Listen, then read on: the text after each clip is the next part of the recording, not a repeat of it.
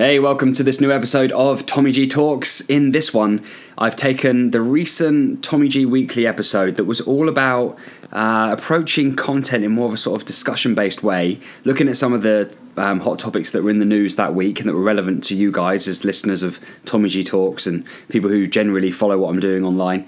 And so we picked two. We picked the uh, Kurbo app, which is this app by the company formerly known as Weight Watchers that helps kids to track their food. Bit of a controversial one. It actually led me to speaking live on BBC Radio about this one as well. And so I thought we would discuss it a little bit here in this episode. Plus, we're also going to be talking about GCSE results as the results for kids across the country uh, have come out this week. And so, whether you're listening to this in real time, which is uh, August 2019, or you're listening to it on repeat, some interesting topics for you to get stuck in and comment on. And we'd love to hear your opinion. So, hit me on Instagram or Twitter at Tommy Gentleman, all one word, and let me know you've listened. And also, perhaps just let me know what you think. So, without further ado, here is the episode. Welcome to Tommy G Talks. Everything is beautiful, even if it doesn't show on the TV and the radio. Everything is beautiful. Never let it get to you. Look deeper into the truth. So, first of all, we're going to be talking about the Weight Watchers app for kids. So, Weight Watchers have brought out an app and it's called Kurbo. Um, I say Weight Watchers, they're no longer called Weight Watchers. They rebranded themselves um, a few months ago, maybe just over a year ago, to WW.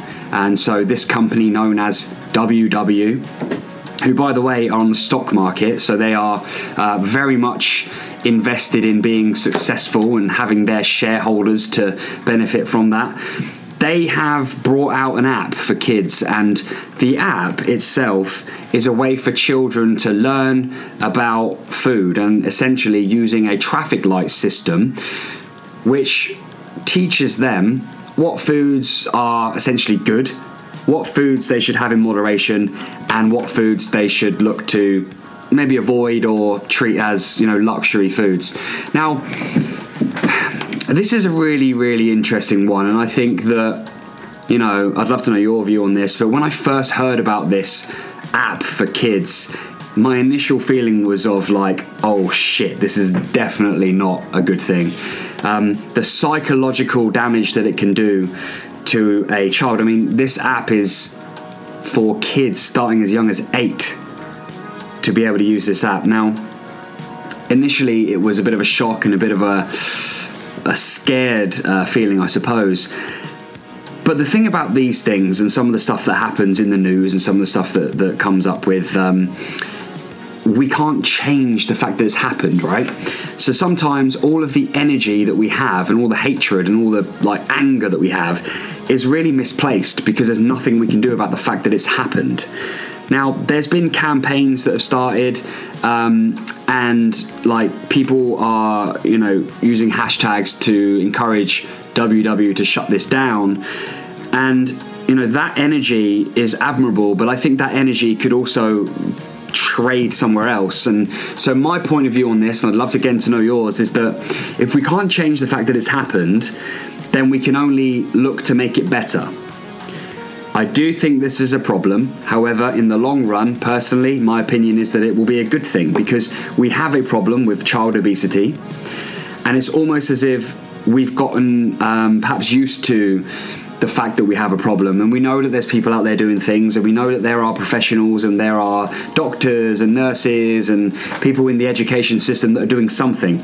Now ww are a massive company that have come along and basically gone boom like that which has just disrupted everything for everyone and changed the game overnight. And so now we can only hope and we can only actively do what we can to innovate and better educate parents, because that's where the responsibility ultimately lives, education systems, clubs, um, anywhere that kids are going to be learning and growing, and we can actually make it better.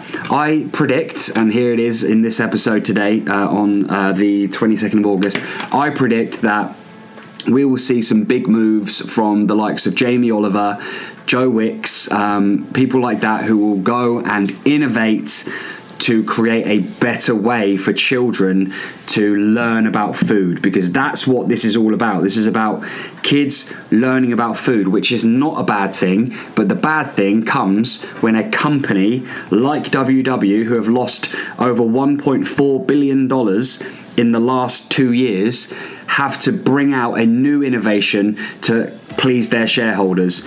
And ultimately, they've created a new market a market for children, which is a very fragile market and from a kind of secret agenda point of view is perhaps going in to grab um, a very fragile market that will eventually turn into a very long customer possibly for life. I mean, imagine this is a bit conspiracy esque now, but imagine if some of these kids grew up and they only ate food that was trusted and verified by them because that's all they've ever known. I mean, it's a dangerous situation that I do think needs to be talked about. I don't necessarily have an answer.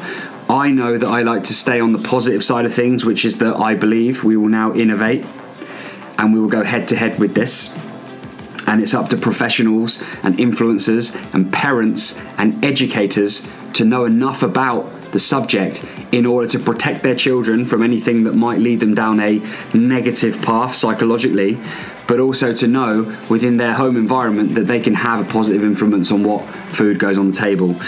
So this is um, not a problem that is new. You know, child obesity is something that's been uh, on our radar now for 10, 15 years and perhaps this is the necessary evil to spark the conversation once again and for innovation to really happen. So, again, if you're watching this now uh, on the YouTube channel, do comment underneath. We'd love to know your point of view on this. Uh, perhaps you think it's a good thing, perhaps you see it as a good move no matter what, um, or maybe you're just completely against this. And if you could turn back time, you would absolutely want to live in a world that this app did not exist. So, let's move on to the second part of our show or topic of conversation today. So, today in the UK is GCSE Results Day. Now, I can remember 16 years old, I was in Spain, I was in a caravan, I was on holiday. And uh, I think I sent my perhaps girlfriend at the time or best friend, I can't remember, to the school, and I gave them like a written permission to um, to get my results. I think it, I think it was my friend actually, and I remember getting the phone call from my friend, and uh, he said, "Yeah, this is what you got. You know, you got this grade and this grade and this grade." And um, literally, um, I, I don't think I've had much, if any, conversation about those grades since that moment. Like GCSEs in our, I know they've changed slightly in terms of levels rather than letters, but GCSEs in our in our education system are almost, I think, like a sort of means to getting into college, but not necessarily the be all and end all. Um, I know some very successful people who had hardly any, if, if, any, GCSEs. I know people that left school before they did their exams and have done extremely well. Um, and on the flip side, I also know I've got friends who are doctors and vets, and of course, GCSEs need to be straight A's in order to go to college and do the same to, though, to then go on and be that and do that profession. So I guess. Um, again, would love to know your point of view on this for GCSEs. Uh, have you got kids that have just had their GCSE results, or do you know people who, who are picking their results up and are pleased with them? Do you know people that have picked their results up and are disappointed? Would love to know your, your point of view. But this is where I am on this particular topic. As a young person, it's important that you have an idea of where you want to go in life and how the education system should be in order to get there. But know that those results do not dictate what's possible for you in your life. Those results are not clues or indications of what you're capable of at all. So, like, take that both ways. If you've got wicked results, Do not get lazy, rest on your laurels, and think that that's that's it. You've made it. You're, you're in for life. You're going to be good. You're going to get the best jobs and stuff like that. Because that's not necessarily the case. And ultimately, uh, the flip side exists. If you haven't got the results you wanted, and you feel like you've perhaps underperformed in your GCSEs, then that's okay too because it is not a representation of what you're capable of. It's simply a measure of your secondary school experience. So I guess this is kind of important as well for those of you that are watching that are in uh, higher education, college, university. Um, it doesn't necessarily dictate what's possible. There are certain jobs that you need to do things and have grades in, but even so, there are also other ways in. You can, and there are in there are instances where people have come through the back door, so to speak, and still managed to get the job they wanted. Um, so yeah. We'll get to the comments in just a second. Thank you, Instagram, Andrew. Again, keep them coming, my man. Um, so, uh, yeah, personally, the GCSEs didn't really play a big part in in my journey. I am not the person to come and speak to about higher education. I did well at GCSE, and then at college I did enough, and then I didn't go to university. Um, I went straight into work. I knew that I wanted to get a job in the fitness industry. I knew what I wanted to do, and that is the most important thing for any young person. If you haven't got a North Star approach yet, if you don't know what it is you want to do yet, then just keep doing the best you can with the process and the time that you're in. For example, do the best you can at school, do the best you can at college, do the best you can to learn and grow until something opens up. And when it does, that's your North Star approach. That's all that matters. I was very grateful and fortunate to have that at an early age. 17 years old, I knew that there was no possibility of me going to university. I knew that I wanted to get out, get a job, get experience, go travel, work while I was abroad, come back, start a business. Like I already knew all of those things, which was an advantage, obviously, for me. But what about you watching this? Like, do you regret your GCSE or your A level or your university results? Do you regret going to university? Do you wish you went to university? I'd love to know what you think. Remember, this is all about discussion. Jordan, I don't know how much discussion we're going to get on this first episode. Like, we might not get any please give us a comment. Otherwise, we might not have any, and that that would be bad. It would make us look really shit, wouldn't it?